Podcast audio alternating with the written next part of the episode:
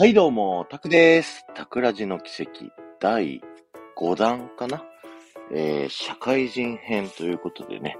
えー、話していきたいと思います。大学を卒業した僕はですね、えー、浦安に一人暮らしをして、えーシステムエンジニアの会社に勤めることになります。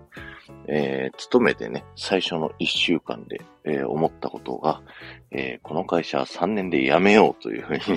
思いました。あの、オリエンタルランドでね、あの、ディズニーランドで働いて、人々にショーを作って楽しませたいっていう夢を僕はね、あの、捨てきれなかったんで、とりあえず3年で、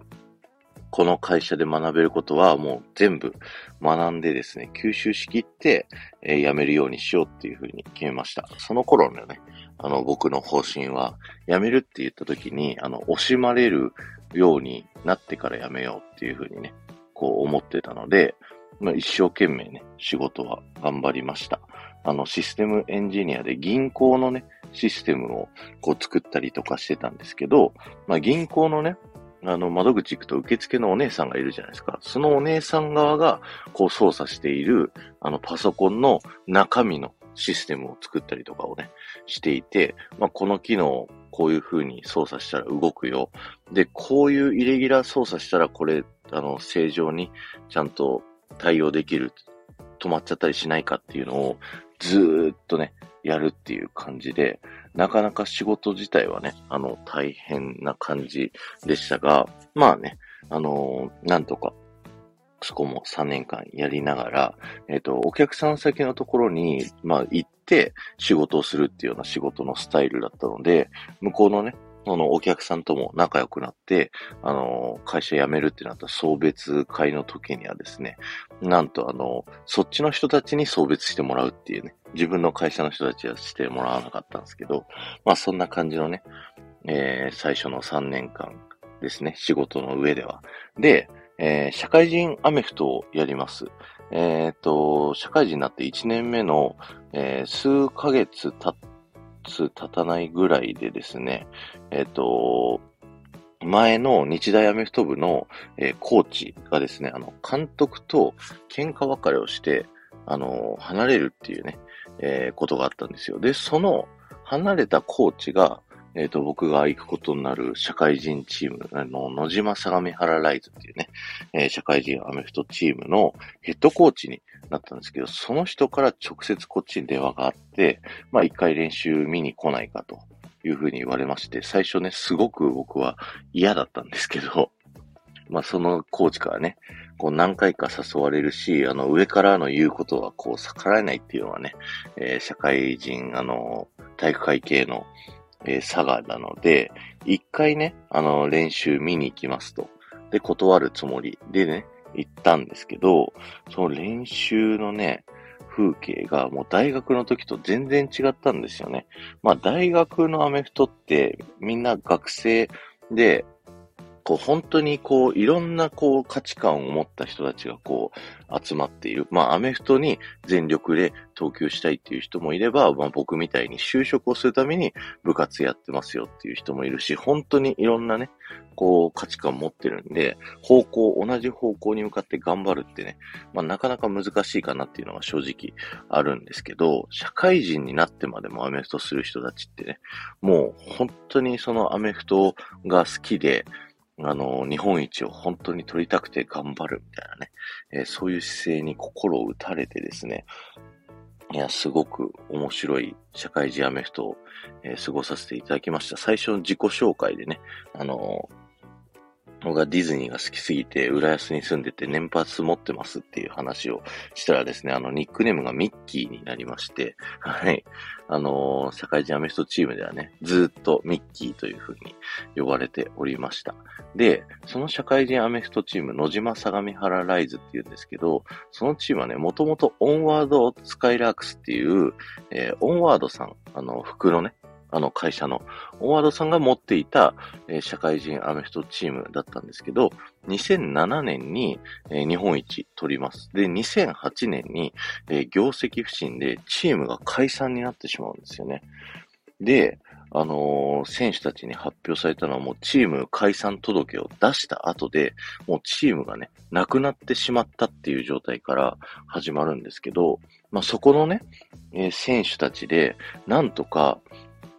もう一度アメフトやりたいということで、えー、そこのメンバーで集まって、えー、社会人チーム、えー、クラブチームということで、えー、野島相模原ライズ、まあ、相模原ライズっていうチームが、その当時作って、本拠地である相模原から、あの、市民からね、一般公募で、えー、名前を募って、えー、社会人チームを作りましたと。ただ、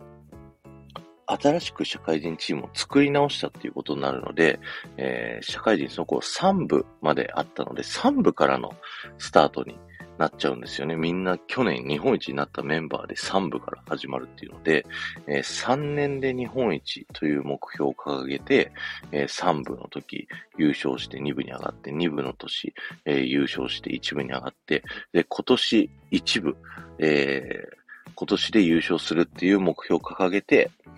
えー、今年が集大成だというタイミングで僕がね、このチームに入ったもんですから、本当にみんなのね、公式が意識が高くて、で、なおかつ、その、大学の時は練習中に笑ったりしたらめちゃくちゃ怒られるんですよ。歯見せるなと、笑うなと。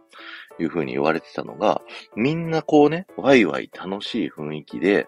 えー、笑い合いながら練習をして、で、お互いにこう切磋琢磨して、でも練習の質はめちゃくちゃ高いみたいな、そういったね、あ、これが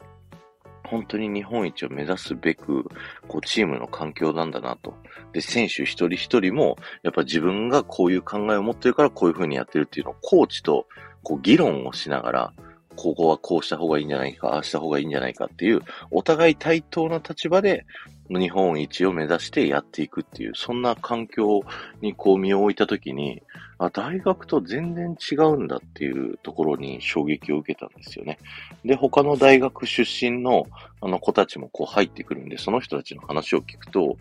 やっぱ自分の大学とはまたかなりね、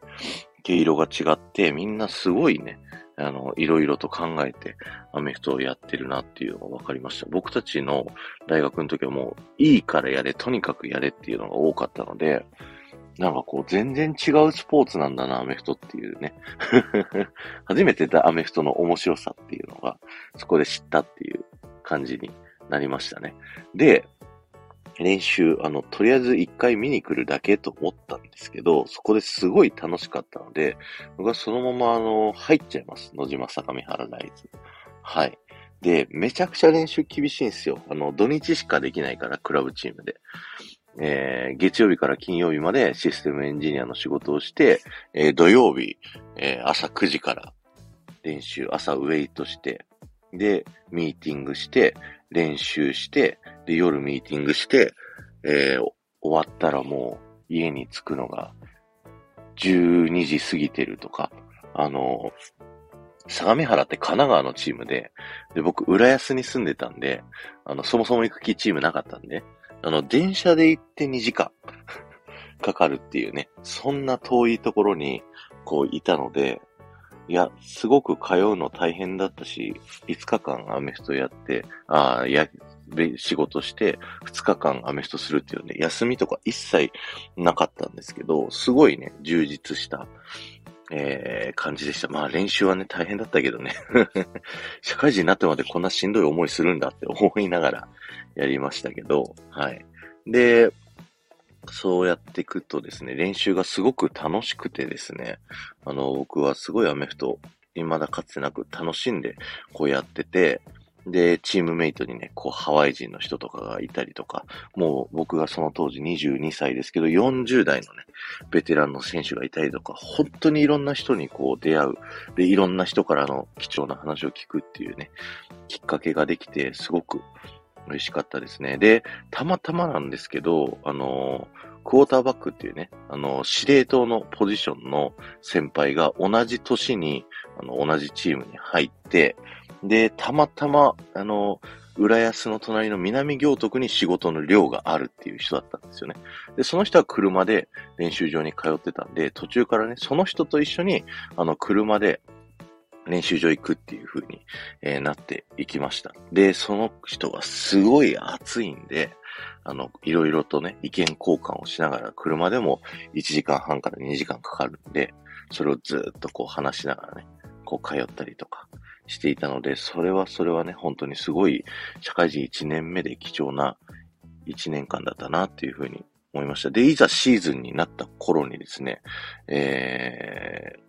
ー、監督から言われたのが、僕が1軍のスターターで出ると。いう風に言われて、僕はすごいびっくりしたんですけど、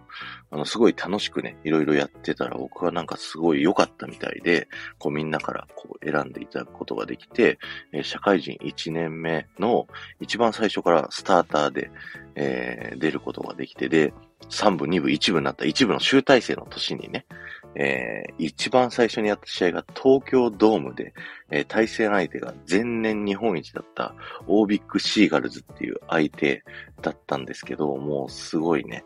こう楽しく試合ができました。初めて、なんかちゃんとスターターとして一軍としてフルで試合にこう出させてもらってですね。いや、すごく楽しかった。そんな、えー、思い出がありますね。で、その年も、すごいね、こう、なんだろう、全部接戦で全部の試合が。いや、本当にどの試合も楽しくて、最後の最後ね、こう決勝トーナメントまで行って、えー、その年は日本3位で終わるのかな。はい。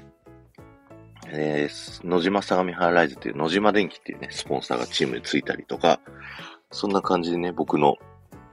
社会人会社員の時と、えー、社会人アメフトの二つの柱でね、え、社会人生活スタートして非常に充実した、えー、社会人時代でした。でね、えっ、ー、と、3年間は仕事をして、そこは3年で辞めるっていう風になるんですけど、その3年、まあ3年間ずっとね、アメフトも一緒にやりながらですね、3年目で、えっと、会社辞めて、有給1ヶ月取れた時にね、あの、カリフォルニアの、えー、ディズニーランドに遊びに行ったりだとか、いや、すごく楽しかったですね。で、社会人アメフト2000年目、3年目はですね、ちょっとあの、1年目はとにかく楽しんで自分のね、好きなようにやってたんですけど、まあ、そのままじゃいけないなと思って、2年目、3年目は、あの、コーチとかのね、言うことをすごい聞いて、あの、自分の型とかをね、結構直してやったんですけど、そっからね、結構大スランプに 陥っちゃって、結構ね、あの、試合も出れなくなったりとか、あの、すごい自分の自体のプレイがこう、わかんなくなっちゃって、あのまあ、ちょっとね、数、2、3年結構あの苦戦をしたりとかするんですけど、まあそれもまたね、自分の社会人アメフトにとってすごい貴重な経験だったなというふうに思います。で、社会人4年目はですね、あの、3年の会社員が終わって、えっ、と、どうしようかなって悩んだんですよね。オリエンタルランド、とりあえず中途で応募はし続けているものの、なかなか通らないし、えー、他のね、エンタメにまつわる仕事っていうのもいろいろ探してみたけど見つからなくて、んどうしようかなって思ってたら、あのー、チームのね、代表から、えー、うちのチームのしばらく手伝いをしないかということで、あの、町田にあるですね、えー、町田市立総合体育館っていう公共の体育館の運営をうちのチームが一部、あの、やることになったから、それの手伝いをしてくれないかということで、まあ、公共の体育館の運営をですね、アルバイトという形で、まあ、1年間、こうやらせていただくことになりました。かなりね、えー、時給がいいバイトなんでやらせてもらったんで、すごく助かりましたね、僕としてはね。あの、浦安から町田に通って、